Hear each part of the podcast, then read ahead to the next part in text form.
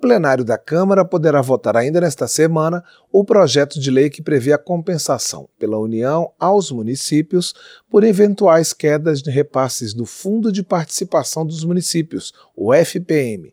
A proposta estabelece que nenhum município do Brasil vai receber, de 2024 até 2026, repasses vindos do FPM com valores menores do que os de 2022.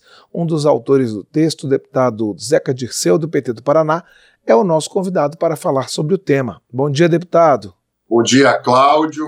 Uma alegria grande estar aqui com vocês. Espero que esteja me vendo e me ouvindo bem. Eu fui prefeito, Cláudio, duas vezes, no Cruzeiro do Oeste, lá no Paraná. Então, hoje, sou deputado federal de quarto mandato, mas compreendo e sei da importância né, de você dar uma sustentação financeira equilibrada, com previsibilidade aos municípios. Né? São serviços da área da saúde, são serviços da área da educação. O funcionamento dos municípios depende desses recursos, a vida das pessoas depende desses recursos. Por isso, eu tenho sempre me ocupado né, com esses temas, proposto medidas como essa que você acabou de citar e outras que, inclusive, aprovamos esse ano. Deputado, ah, por que, que existe essa variação no repasse do Fundo de Participação dos Municípios e que impactos, quais são os principais impactos disso na vida financeira dessas cidades?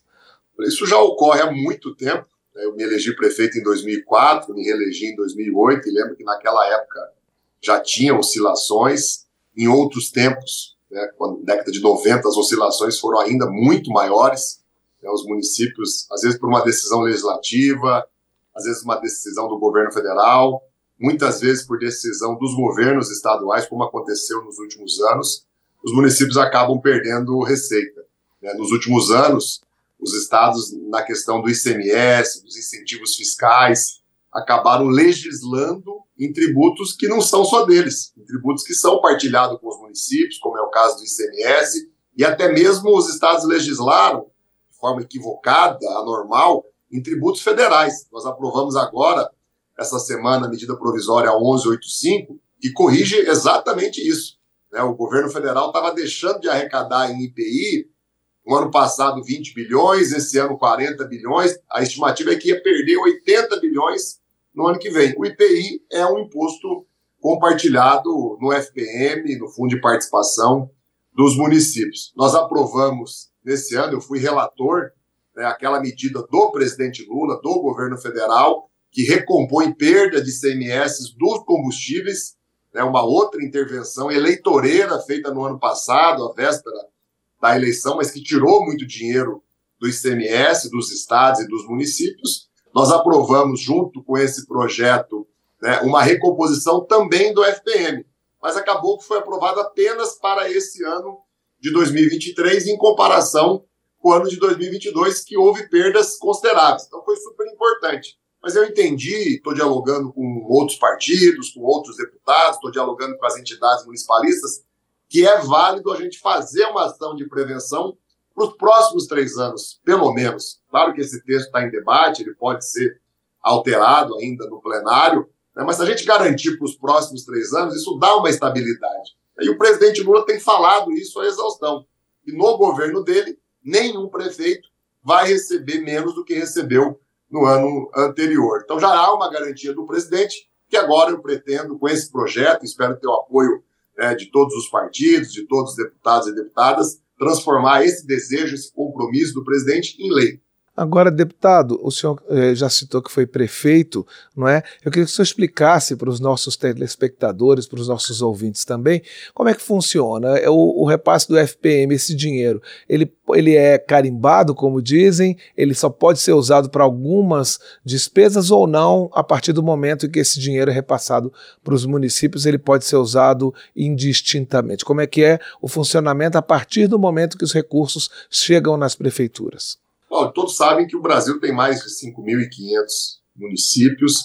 O FPM ele acaba sendo para talvez 4 mil ou até mais municípios a principal fonte de arrecadação. Os municípios muito pequenos, os municípios médios, eles não têm uma fonte de arrecadação considerável. Então, a gente tem que entender primeiro isso: é a grande fonte de financiamento para manter uma escola funcionando, uma creche, um posto de saúde, um hospital municipal para manter os serviços de limpeza, de iluminação, é, de segurança pública através das guardas municipais. Então, há um conjunto de ações de apoio ao pequeno e médio empresário, de apoio ao pequeno e médio agricultor, que o município desempenha, que o município executa. As políticas do SUAS, do Sistema Único da Assistência Social, também são executadas pelos municípios. Então, é a principal fonte de receita de arrecadação. Ela chega no cofre da prefeitura, é claro, com o carimbo lá dos 15% obrigatório que tem que ser investido na saúde, dos 25%, 30% que tem que ser investido na educação. Então, é uma fonte de receita importante né, e que desempenha esse papel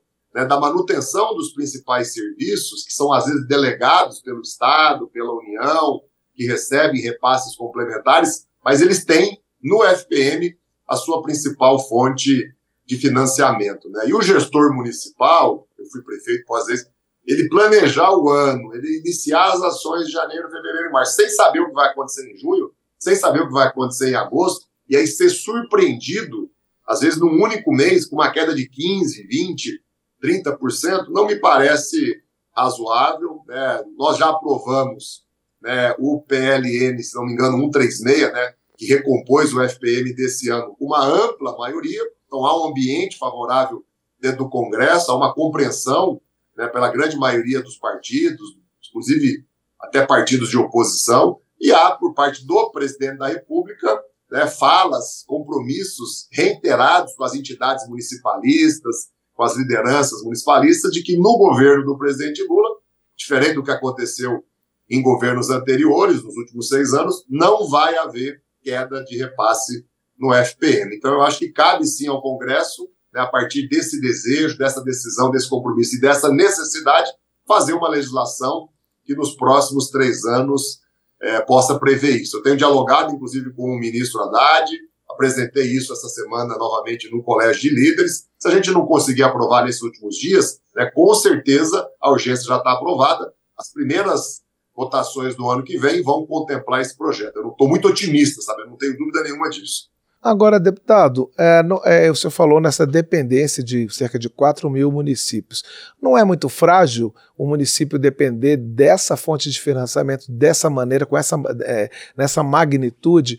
É possível ter alguma outra solução para que ele tenha outras fontes de recursos e não fique só esperando, já como, que, como o senhor falou, é, é, é complicado para um gestor ele fazer uma, ele tem gastos fixos e ele não tem é, é a previsão, às vezes, da receita que que ele vai ter?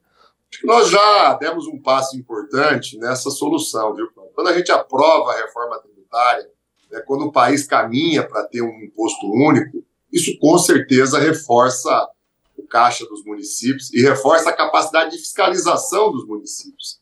Tem municípios que são muito, muito pequenos e que acaba tendo uma estrutura de fiscalização que não é adequada né, para o tamanho dos desafios, às vezes, né, para atividades econômicas de grande vulto que existe mesmo numa pequena cidade. Se a gente pensar a exploração de minérios, pensar a exploração de petróleo, pensar né, a atuação de grandes empresas que são prestadores de serviços, que às vezes só tem a sede naquele pequeno, médio município, mas presta serviços no Brasil inteiro. Então, eu acho que com a reforma tributária, a gente deu e vai dar, tem leis complementares para serem aprovadas no ano que vem, um passo, um passo importante né, para auxiliar os municípios. E é claro que muitos municípios, nos últimos anos, eu fiz isso quando eu fui prefeito lá em Cruzeiro do Oeste do Paraná, foram profissionalizando né, a sua estrutura de arrecadação.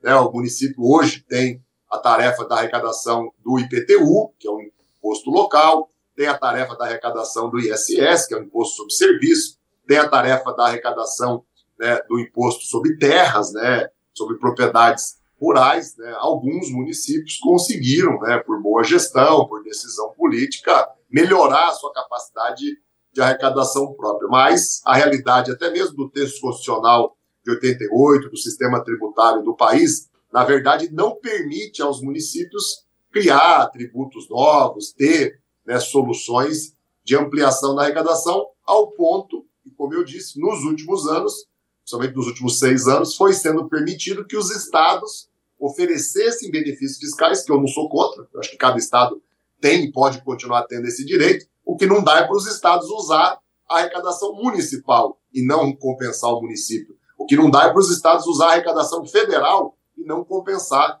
né, a União, os serviços federais que dependem desses tributos. Mas a reforma tributária, viu, Claudio, respondendo a sua pergunta, foi uma decisão sábia de todos nós, do país. Depois de 30 anos a gente tentando, eu estou em Brasília desde 2011, eu acho que a gente entrou para a história, né, o Congresso Nacional entrou para a história, e agora, às 15 horas, nós vamos, inclusive, ao lado do presidente Pacheco, ao lado do presidente Lira, promulgar a reforma tributária que contemple muito a realidade dos municípios também. Deputado, só para a gente encerrar nossa entrevista, então o senhor se, se diz otimista em relação à aprovação de, dessa proposta, mesmo que ela não seja aprovada agora nesse finalzinho, né? Entendimento político, eu falava com a equipe do Ministério da Fazenda ontem, tenho visto as declarações do presidente Lula e conheço o ambiente, vi como os líderes reagiram né, quando eu apresentei o projeto, até que a gente já voltou à urgência rapidamente, com uma ampla maioria. O ambiente político está criado, a compreensão está criada, a necessidade é justa, a viabilidade dessa recomposição ser feita pelo governo federal. Nós não estamos falando de valores né, estratosféricos para o país, isso praticamente não impacta né, nas questões fiscais e do orçamento federal. Então, é uma questão de tempo. Como a gente está nos últimos dias do ano e tem que votar a LDO, tem que votar o orçamento, tem algumas medidas né, da pauta verde, da pauta da transição ecológica, pode ser que a gente não aprove por falta de tempo. Mas o ambiente político, a compreensão, o entendimento, eu não tenho dúvida que ele está criado, por isso eu estou otimista, estou certo, que sem não aprovar agora, nas primeiras semanas do ano seguinte, né, nós vamos estar aprovando esse projeto e os prefeitos que têm vindo aqui, questionado, cobrado, vão ter uma resposta à altura. Nós conversamos aqui no painel eletrônico com o deputado Zeca Dirceu, do PT do Paraná, sobre o projeto que pode ser votado em plenário a respeito do Fundo de Participação dos Municípios, o FPM. Deputado Zeca, muito obrigado pela sua participação aqui no programa e boa sorte na votação dessa proposta. Um abraço, Cláudio. Feliz Natal a todos. Que Deus esteja presente aí na vida de cada um que está nos acompanhando pela comunicação da Câmara. E um ano novo repleto aí de paz, saúde, muita prosperidade para toda a equipe, para você e para quem está nos assistindo e nos ouvindo. Um abraço. Muito obrigado, deputado. Os mesmos desejos para o senhor também.